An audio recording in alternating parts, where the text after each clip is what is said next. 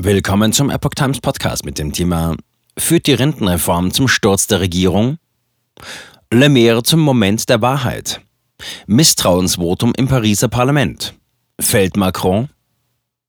Ein Artikel von Epoch Times vom 19. März 2023.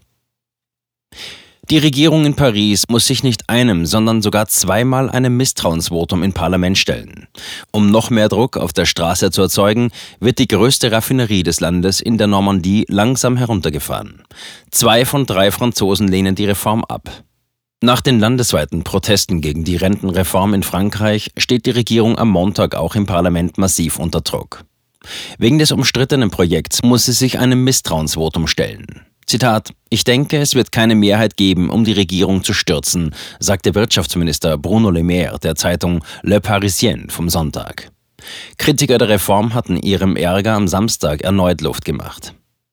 Allein in Paris wurden mehr als 120 Menschen festgenommen. Le Maire bezeichnete die Abstimmung über die beiden Misstrauensanträge gegen die Regierung als einen Moment der Wahrheit. Zitat, ist die Rentenreform den Sturz der Regierung und das politische Chaos wert? Die Antwort lautet eindeutig Nein, betonte der Minister.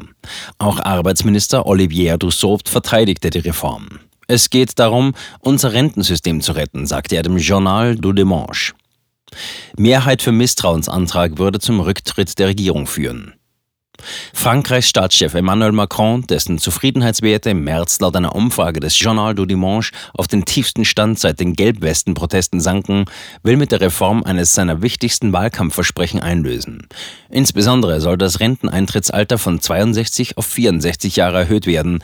Dagegen laufen viele Franzosen seit Wochen Sturm.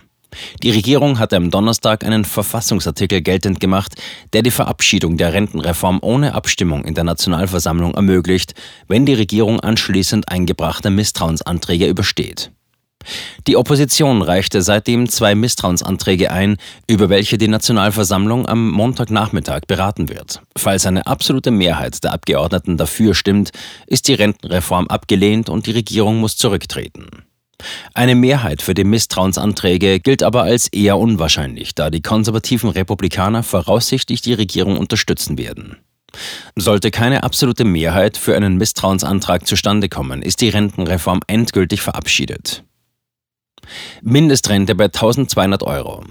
Die Rentenreform sieht auch vor, dass die Mindestrente bei voller Beitragszeit auf 1200 Euro angehoben und die Beschäftigung von Senioren gefördert werden soll. Umfragen zufolge lehnen rund zwei Drittel der Franzosen die Reform ab. Das Vorhaben sorgt seit Wochen für Proteste in Frankreich. Die Entscheidung der Regierung, die Reform ohne Abstimmung in der Nationalversammlung durchzusetzen, heizte die Stimmung weiter an. Nach Ausschreitungen bei Demonstrationen in Paris und anderen Städten am Freitag entlud sich die Wut der Reformgegner auch am Samstag teilweise in Gewalt.